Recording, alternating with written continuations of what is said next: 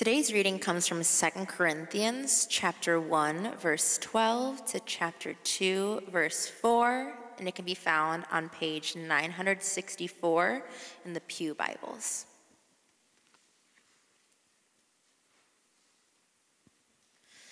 For our boast is this the testimony of our conscience that we behaved in the world with simplicity and godly sincerity, not by earthly wisdom, but by the grace of God, and supremely so toward you. For we are not writing to you anything other than what you read and understand. I hope you will fully understand, just as you did partially understand us, that on the day of our Lord Jesus will boast of us as we will boast of you. Because I was sure of this, I wanted to come to you first, so that you might have a second experience of grace. I wanted to visit you on my way to Macedonia, and to come back to you from Macedonia, and have you send me on my way to Judea. Was I vacillating when I wanted to do this? Do I make my plans according to the flesh, ready to say yes, yes, and no, no at the same time? As surely as God is faithful, our word to you has not been yes and no. For the Son of God, Jesus Christ, whom we proclaimed among you, Silvanus and Timothy and I was not yes and no, but in him it is always yes. For all the promises of God find their yes in him. That is why it is through him that we utter our amen to God for his glory. And it is God who establishes us with you in Christ and has anointed us, and who has also put his seal on us and given us his spirit in our hearts as a guarantee. But I call God to witness against me. It was to spare you that I refrained from coming again to Corinth. Not that we lord it over your faith, but we work with you for your joy, for you stand firm in your faith. For I made up my mind not to make another painful visit to you. For if I cause you pain, who is there to make me glad but the one whom I have pained? And I wrote as I did, so that when I came, I might not suffer pain from those who should have made me rejoice. For I felt sure of all of you that my joy would be the joy of you all. For I wrote to you out of much affliction and anguish of heart, with many tears not to cause you pain, but to let you know the abundant love that I have for you. This is the word of the Lord. Be God.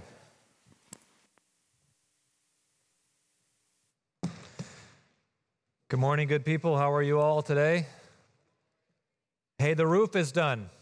Did you guys see that? So that is fantastic. I, I park in the garage and I walked out of the garage this morning and I, all the scaffolding was gone, the construction equipment was gone all nice new tiles, so beautiful. So I'm, I'm happy about that. I hope we're all happy about that. So that's fantastic. Just in time, too, for the uh, kids' camp uh, coming up this week, which Taylor announced. And I was talking with Taylor about the kids' camp on Friday, and uh, she mentioned that she had a few open spots still, uh, was needing some volunteers, and she was asking me if I would step in and help. And then at that moment, Peter walked in, her husband, and I said, Well, ask Peter, he's your husband. And she said, Yeah, but he has a real job. That's what she said. So she is getting fired, uh, as she mentioned uh, earlier today. I think that's like the sixth time I've tried to fire her. But any case, uh, excited for the uh, kids camp this week, and and for those who are helping, thank you so much, and do be praying uh, for the Lord to work really in that as well.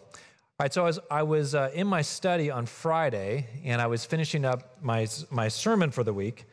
Uh, when I heard about uh, the Supreme Court ruling overturning Roe versus Wade, and the ruling wasn't a surprise, of course, since with the leak we've all known that it was coming, but the timing was a, a bit of a surprise. And I'm not on social media anymore, but if you are on social media, you know that it's just blowing up right now. Everyone, left, right, and center, is talking about the ruling. And I've actually been wanting to dedicate a sermon or two or three or whatever it would take to issues uh, surrounding sexuality and abortion and gender, uh, because I know that those issues are, are particular pressure points in, in our culture today, particularly here in Oak Park, but just really across the larger uh, Western world landscape. So I was thinking I was going to do that later uh, this year, but the Supreme Court justices did not take into account my preaching calendar. They didn't ask me before they uh, made their announcement. And so um, I was talking with Pastor Johnny and Christy and John, and uh, they encouraged me to address the topic in a full sermon, which of course was easy for them to say since they didn't have to come up with a sermon on 2 p.m. on Friday uh, afternoon. But the more that I thought and prayed about it, uh, I decided that I agreed with them. And I had written much of my sermon, I felt like I could take and kind of commandeer into something that would be useful for this topic. So I didn't have to start completely from scratch. And I, and I felt like uh, the Lord has a word for us here on that. So let me just say a word at the front end of this sermon that this is not going to be a pro life versus pro choice sermon. I know that some of, some of you uh, perhaps uh, are, are sorting that out. You're trying to figure out what, what that means. And, and maybe you're even new to Christianity, or perhaps you're younger in the faith, or just younger in age, and so you have questions about this. But I'm not gonna, I'm not gonna try to tackle pro life versus pro choice uh, today. I'm gonna start it uh, as an axiomatic starting point with where we're at as a church. We as a church have always embraced uh, the pro life position, kind of irrespective of what that means for politics and how we engage politically. Our, our view uh, on the abortion question has always been a pro life position. So I'm going to take that as the starting point today. And the sanctity of human life from conception onward. This is in our doctrinal statement. We just revised our doctrinal statement not too long ago, and it was in there previously. We've, we've continued to put that in our doctrinal statement. And that's not just Calvary's idiosyncratic view. Right, this is the view of broader evangelicalism, and not just even broader evangelicalism, it's the Christian view historically and globally. In Roman Catholicism, Eastern Orthodoxy, churches coming out of the magisterial Reformation, in Protestantism, the global Anglicanism, from its very beginning, Christianity, the entire Christian tradition, has held to the sanctity of life in the womb. You can go back and you can read it in the church fathers as early as the earliest Christian writings uh, in like 70 AD. So it's not as though abortion only showed up on, on the world stage in 1960s. Abortion has been around for as long as humans have been around. You can go back into Egyptian papyri from 1550 BC, and you can find abortion referenced there. Plato references it. He's a philosopher from the 5th century uh, BC. You can see it all throughout the Greco Roman world in the first centuries of this millennium. And so Christianity has always had to interact with the subject of abortion. And from the very beginning of the church, it has always held to the sacredness of life from conception in the womb. So this is not a new issue or a new idea for Christianity. In fact, in the entire history of Christianity, it's only been within the last 50 years or so that some elements of Protestant Christianity in predominantly white, wealthy, first world cultures have begun to shift on this issue. Which, as an aside, I think that should cause progressive minded pro choice Christians to wonder why their Christianized position on abortion only seems to be finding resonance in primarily white, wealthy first world cultures. But that's another sermon. For this morning, I'm going to assume the pro life position as the true and correct Christian position. And I'm going to assume largely that we all agree with it because I think that we all mostly do agree with it. I know there are some that, that don't, but, but mostly I think the majority of us do agree with it. But even though nearly all of us agree with the pro life position, not all of us here at Calvary are responding to the Supreme Court ruling in the same way. Some of us here at Calvary want to shoot off confetti cannons in celebration about the ruling, and others of us feel a good deal of apprehension and concern. And I've talked with folks, even just since Friday, from both camps. And some are like, Are you going to mention it on Sunday? And some are like, are you going to mention it on Sunday? You know, and so like there's both perspectives represented here at Calvary, right? And I think I think generally we're pretty centrist as a church, so I don't think there's huge distance between most of us. But we do have different perspectives on cultural issues, and both of those are coming to the fore here on this question. And I, those of us who do want to shoot off the confetti cannons may be tempted to look with judgment on those who don't want to. And those who don't want to shoot off the confetti cannons may be tempted to look with judgment on those who do. The burden of this sermon is to help all of us on the pro life side understand why, though we all may agree theologically with the pro life position, we're not receiving the news of the Supreme Court ruling the same way. Because if we don't understand why we are responding differently to the news, I fear we may lose sight of the fact that we're all on the same team. And that would be a loss for our relationships with each other and also a loss, I think, largely for the pro life cause itself.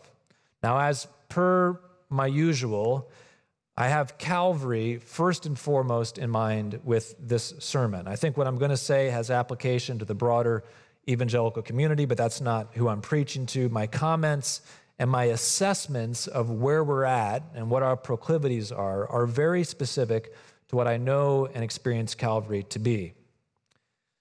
Now, if you're not a pro lifer this morning, you don't hold to the pro life position, and I know that there are some here today, whether Christian or non Christian.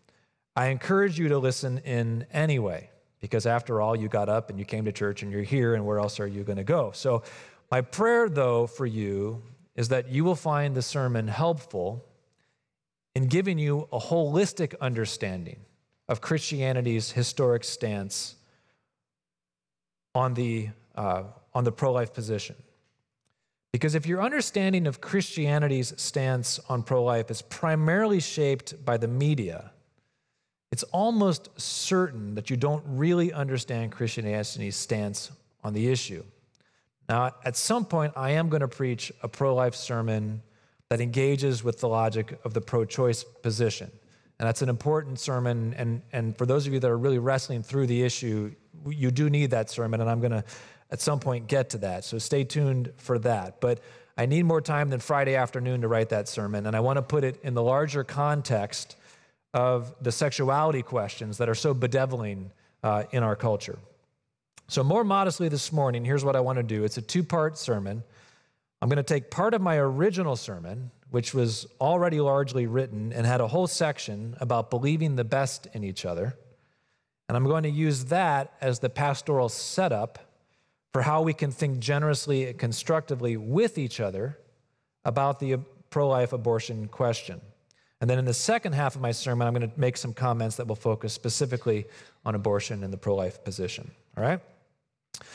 Okay, so uh, picking up back into Second Corinthians, because that's where I had spent most of my time studying this week, we're going to circle back to the text that Pastor Joel preached from last week uh, and that Sylvia read for us this morning, verses uh, 12 of chapter 1 through verse 4 of chapter 2. And as I noted uh, at the start of our Second Corinthians sermon series, one of Paul's primary reasons for writing to the Corinthians was to defend his apostleship. The Corinthians had developed an unbalanced theology of glory. They had this idea that sharing in Christ meant only sharing in his victories, only sharing in his glory, so that as one became a follower of Christ, we would just follow him from glory to glory to glory to glory. And they had lost sight of the fact that sharing in Christ means sharing not only in Christ's victories, but it also means sharing in Christ's cross. And so Paul takes pen in hand to remind the Corinthians that the truest mark of apostleship is not simply sharing in Christ's glory, but sharing in Christ's afflictions. It was important for Paul to say because so much of his apostolic ministry was all about suffering and affliction. And the Corinthians saw all of his suffering and affliction and said, well, he must not be really that good of an apostle because look at all the batterings and beatings he's taking. So Paul tries to straighten them out from this theology of glory that they have. But there was another matter, what might seem like a more mundane matter, that was complicating Paul's relationship with the Corinthians. He had kept saying that he was going to visit them and then not following through. So, right here in the second half of chapter one and the first few verses of chapter two, Paul is addressing the fact that he hasn't followed through on the fact that he said he was going to visit them and then didn't visit them. Because what's happening now is that the Corinthians are beginning to suspect that Paul not only isn't that great of an apostle because he's getting beaten all the time, but he's not that great of an apostle because he's not following through on his commitments. So, this passage of scripture that we read, it's maybe hard to see it uh, it's, it's hard to see it on a quick reading because we're, we're picking up a correspondence between Paul and the Corinthians, and both of them know that this is an issue, but it's not being said as explicitly as it might be for us if we were coming in as an outsider. So we kind of kind of like cobble together some things from the context from the end of 1 Corinthians to see that this is what Paul's concern is. But mainly, I think in this part of, of, of what we just read, Paul is, is working to address the fact that he hasn't followed through on his pledge to come visit them. He makes this more explicit in verses 15 through 17. And in verse 16, Paul says that he had intended to visit the Corinthians on his way to Macedonia and then again on his way back from Macedonia. Hence the double blessing or this uh, double experience of grace, as our translation reads. Paul was out doing his missionary journeys and he was going to pass through Corinth and then on up to Macedonia do some work in Macedonia, and then on his way back to Judea, he was going to come back down through Corinth, spend more time in Corinth, and then head to Judea. So he was going to give them extra attention, they felt like. But he hadn't followed through on that. Now, changing your plans once, that's one thing, because you know things come up and but this was especially bothering the Corinthians because this was the second time that Paul said that he was going to visit them and hadn't visited them. And we can flip back into 1 Corinthians 16:5, and it gets a little complicated trying to put the timeline together. But we can see that there he had said that he was going to come visit them and spend a considerable amount of time with them. But he hadn't followed through on that one either. So here's uh, yet another change of plans that has caused the Corinthians, who are already doubting Paul, to doubt him even further. In verse 17, Paul poses a question that reveals where the Corinthians are in their attitude towards Paul. They think he's an unreliable vacillator. So Paul writes, Was I vacillating when I wanted to do this? Meaning visit you. Paul asks, Do I make my plans according to the flesh, ready to say yes, yes, and no, no at the same time? The Corinthians, already pl- prone to be suspicious of Paul, are reading his two unfulfilled promises through a hermeneutic of suspicion as they taught us to say in seminary. And they're doubting his commitment to them. If Paul really loved them and cared about them, then he would have come. But he hasn't come, which is just more evidence that he really isn't that all great of an apostle anyway. And they can't imagine a good reason for why he hasn't come to visit them. And then they're filling in the gaps of what they can't imagine with negative reasons for why he hasn't come to visit them. And isn't that what we so often do in all areas of life that leads to all sorts of conflicts? We read each other through a hermeneutic of suspicion. We don't quite know the reason why that person did that, but we assume the worst reason for why that person did that. We have all sorts of reasons that justify our own actions. It all makes sense to us in our minds why we do the things that we do, and there's always legitimate reasons for it. But we can't even begin to imagine a legitimate reason for why that person did that action that we didn't think was a wise or good action. And that's what's happening with the Corinthians towards Paul. They're assuming the worst about him. And it's so hard not to second guess each other and think the worst of each other. And this happens all the time in all aspects of life. It happens with matters of race, with matters of gender, in marriage, in parenting, with friends, at work, and so on. And it can happen on the abortion issue, even amongst pro lifers. We assume that our perspective is the only perspective. And when folks don't behave like we would behave, we ascribe the worst possible motives to them. So one side thinks all those confetti cannon pro lifers have no regard for the complexity of abortion, and they have been co opted by the hard right Republican agenda, and I bet they even celebrated with the cap- when the Capitol was stormed. Bah, a pock on them. We don't need them. I'm not going to associate with them. And then on the other side, all those Folks might say this all those hand wringing pro lifers who aren't celebrating, I bet they aren't celebrating because they don't really care about unborn babies. They're just cultural cowards trying to keep their head down because they're afraid to stand up for the truth. Bah, a pock on them. We don't need them either. And when those of us on one side assume the worst on the other side, the other side can sense it. And then they respond with suspicion of their own. And then when we sense their suspicion of our suspicion, which confirms our initial suspicion, we treat them with even more suspicion.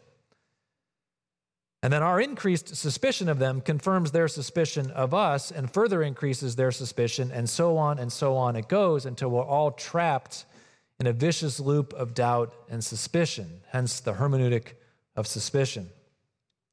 And when we get into that loop, someone needs to be the big person and step outside of the loop and refuse to read negative motives into the other person, to give each other as much as possible the benefit of the doubt. That's what Paul is doing here in this passage. The Corinthians have lost confidence in him, they've lost confidence in his love for them, and they're thinking negatively of him, and they're attributing negative motives to him. And it would have been so natural and easy for him to get defensive and to lose confidence of them in return. But instead, he affirms his love for them and he assures them that he knows that they truly love him too. Now, I'm not going to try to explain all of Paul's reasoning about why he hasn't come to visit. Maybe we'll pick that up in another week. But instead, I wanted you to note in this section of text how Paul is working hard to break the loop of this hermeneutic of suspicion. Look at verse 14 in chapter 1. He says, On that day, our Lord Jesus will boast of us, and we will boast of you.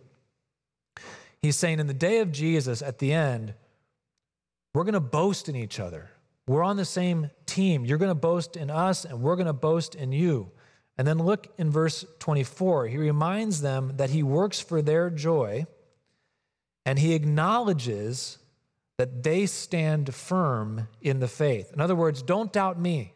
I'm working for your joy. I'm not doubting you. I know you stand firm in the faith. Then look at 2 3. He says, For I felt sure of all of you. I'm sure of you. I, I, I believe in you. I'm sure of all of you that my joy would be the joy of you all. And then at the end of verse 4, he affirms his abundant love for the Corinthians. Whatever you think about why I haven't come, just know that I, I, I love you abundantly. So, all throughout this section, Paul is refusing to get sucked into this hermeneutic of suspicion. He's not going to let their fear and doubt about him get in the way of his extending love to them and believing the best in them. Nor is he, as much as possible within his power, going to let their fear and doubt about him get in the, their own way of receiving and returning his love. He's insisting on their mutual love and confidence in each other. Whatever needs to be resolved about why our did or did not come, Paul is saying, he wants to pick up the stick of the issue with a posture of mutual love, not mutual doubt and suspicion. And I think this is just a great framework for navigating all potential disagreements in the Christian life, really all of life in general. That this very much, I think, can be so useful in marriage. Sometimes when Jill and I have gotten into a, a protracted conflict or a disagreement, or we can't see things the same way, and it's not getting better, one of us has needed to take a step back and break the hermeneutic of suspicion by saying, hey, listen, let's hold on. I love you. You love me. We love each other. All right, let's, let's, let's re engage on this issue from remembering that, from that perspective. Right? Because if we, we can give all the explanations and all the reasons that we want to give, but if we don't love and trust each other and we don't believe the best in each other, then we're not going to be able to hear each other's explanations. And that's true for every issue in life. It's helpful for processing all sorts of potential disagreements disagreements about why apostles are changing their travel plans and why we respond the way we do to Supreme Court rulings. We need to reject a hermeneutic of suspicion towards each other and instead brace a hermeneutic of love. The fact is that all of us, pro life folks, are on the same team. And even if we are picking up the same stick from different ends, we all want the same outcome. But if we aren't willing to believe the best in each other, we're not really going to be able to hear each other. And we're going to start wrestling over this stick and potentially break it. Is it possible that some pro life evangelicals have a legitimate cause for concern and apprehension about the Supreme Court's ruling? And is it possible that other pro life evangelicals have a legitimate cause for celebration?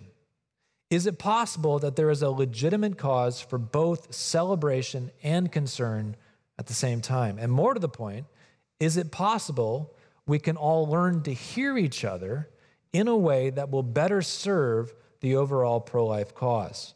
I think there is. So that's the first half of the sermon. Let me uh, transition us now to the second half of the sermon. I want to say a few things here about why I think there are there's a reason to celebrate and why I think there's a reason for concern that helps us get in the head, hopefully, of each other. So, why is there a legitimate cause for celebration? First off, simply because it's the right moral decision. As Christians, we should be grateful that our country has abolished a federal law that stood in direct opposition to the dignity of human life and that sanctioned the destruction of the image of God. Children are most fundamentally a blessing from the Lord. The national legalization of abortion stood in direct opposition to that fundamental truth. When John the Baptist, still in the womb, leapt for joy in the presence of Jesus, still in the womb, would aborting either one of them have just been another instance of my body, my choice? For precious lives in the womb that could receive and even worship in the womb. God help us, what does it say of a culture that has stopped seeing unborn children as gifts from God, as little people made in the image of God? Nothing good, I assure you. There should be something in us that resonates with Friday's ruling, something that makes us say, yes, this is a just and sane and humane ruling. The new ruling doesn't solve everything, of course. Every state will make its own choices about abortion, and our state is firmly committed to the pro choice position, so nothing much immediately will be changing for us. But our country is better for having, at the very least, stepped back from a national law that sanctioned the destruction of unborn children. And I think that's a cause for celebration, and we should be grateful to the Lord for it. So, why might there then be legitimate causes for concern? I think there could be a number, and I don't want to try to channel everyone's causes and concerns, so I picked just what I think might be the primary one. I think the primary one is that many pro life folks keep at the forefront of their minds the dual plight of the abortion issue the plight of the unborn baby and the plight of the pregnant woman. In the vast sweep of human history, there are two classes of people who have been consistently and tragically marginalized, marginalized women and children. And that historic distress manifests itself again in the abortion issue. When it comes to abortion, both the baby and the woman are in distress. No woman makes the choice for abortion in a cavalier or offhanded way. The choice to abort is almost always made from a position of distress. And that calls for us to be gracious and compassionate to the distress that leads to the choice for abortion. And it adds complexity to the abortion issue. Sometimes conservative pro lifers compare abortion to slavery. But the abortion issue is more complex than the slavery issue. With slavery, in the relationship between the slave master and the slave, there was only one person in distress the slave. When slavery was outlawed, Christians were not morally obligated, as a matter of their faith, to care for the poor, disenfranchised slave owners. Oh, the poor slave master, who's going to tend their fields now? Let's take up a collection on Sunday morning and send it down south to all the plantation owners. There was no moral obligation in Christianity to care for the injustice against the slave owner, because there was no injustice against the slave owner. The injustice was only in one direction. But with abortion, there are two people in distress the unborn baby and the pregnant woman. And Christians are morally obligated to care for pregnant women in distress. Outlawing abortion doesn't, in and of itself, alleviate the distress of the pregnant woman. In fact, it can, quite frankly, complicate her distress. American pro life politics have prioritized care for the unborn baby, often in strident and aggressive ways that have shown little regard for the distressed woman. Pro choice politics have prioritized care for the pregnant woman in ways that have shown little regard for the distressed child. But Christians are called to care for both with equal fervor and love. Because how can we care for unborn babies if we're not caring for their mothers? The baby and the mother are literally one flesh. And once the baby is born, the baby's life depends upon the integrity of the mother's life. Our care for unborn babies is our care for their distressed mothers, and our care for distressed mothers is our care for their unborn babies. This is a single concern. The overturning of Roe is a win for unborn babies, to be sure, but many pro life evangelicals fear that if we all just clap our hands and shoot off our confetti cannons and say, hooray, problem solved, we will be neglecting our ongoing duty and care for distressed women. Even if all abortions were one day outlawed, which I just don't think is ever going to happen here in America, but even if that were to happen one day, as long as the plight of pregnant women in distress continues, the church's work continues on as well. And that, I think, is what makes evangelicals nervous about too quickly shooting off the confetti cannons. All right, now let me make some concluding thoughts and try to bring this all together. There's more to say on this issue, obviously, and I haven't said all that needs to be said. And even when I try to say more on this issue, I probably even then won't say all that needs to be said. It's a huge issue. But the primary point I want to make this morning, before we talk any more about this issue, is to remind us all, as a pro life church, that both pro life perspectives that are represented here at Calvary are true and are necessary. Paul's point to the Corinthians is that we need to give each other the benefit of the doubt and to believe the best in each other. Not every pro lifer who wants to shoot off the confetti cannons has forgotten the plight of pregnant women.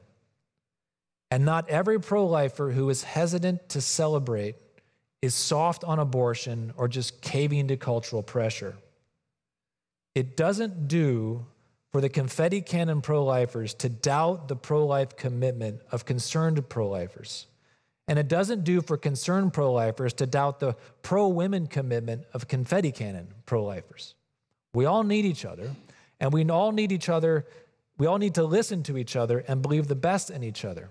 Because confetti cannon pro life Christians help us remember that unborn human life has dignity, that unborn children are worthy of protection, and that the recent ruling is a reason to celebrate. And concerned pro life Christians help us remember that we need to care for pregnant women in distress just as much as we care for unborn babies in distress, and that even with the recent ruling, more work remains to be done. And we both need each other because we both need each other. We need to interpret each other through a hermeneutic of love rather than a hermeneutic of suspicion. Now, as I mentioned at the beginning, I know some of you are not pro life, you don't hold to that position. Maybe you're, you're, you're, trying to figure it out and you're, you're waffling on it or you're uncertain. And I know that it will be important for me to provide as much clarity as I can about why Christianity has always been pro life. Christianity's stance on pro life is not a response to the Republican platform agenda. So, what is the logic of our pro life stance? I, I think we should be pro life, and I would want all of us to be pro life, and we'll talk about that uh, as graciously and uh, as uh, believing the best in each other as we can with that conversation too. But for this morning, let's all believe the best in each other as pro lifers and remember that we love each other. And most importantly, remember that we love God together because He has first loved us. We're going to close by singing the doxology. I was talking with Pastor Greg on Saturday, and I was saying, What kind of song do we sing for a closing song after a sermon like this? There's not a lot of songs that are written that are suited for this kind of a, a sermon. And I said, Let's just sing the doxology. Let's just point ourselves to God in praise to God to remember that what unifies us is God. And as we move towards God from different perspectives and different angles, let's believe the best in each other, but let's believe that we're all moving towards our worship and adoration of the Lord. So let me pray for us and then we'll sing. Father, thank you that you've given us Jesus, who is the great unifying North Star that holds us all together. Thank you for the diversity within the body, uh, from the different perspectives that we bring. As we, we would become just myopic and uh, narrow minded and, and lose sight of the whole truth if we only listen to ourselves or our own people who thought like us. So thank you for the diversity within the church. And uh, thank you for the ways that you uh, bring us together. I thank you for the diversity here within Calvary, Lord. Not every church is positioned like we are to, to live together uh, from both perspectives towards the common cause of Christ. And I pray that you would uh, help us to benefit most fully from that. We pray this in your Son's name.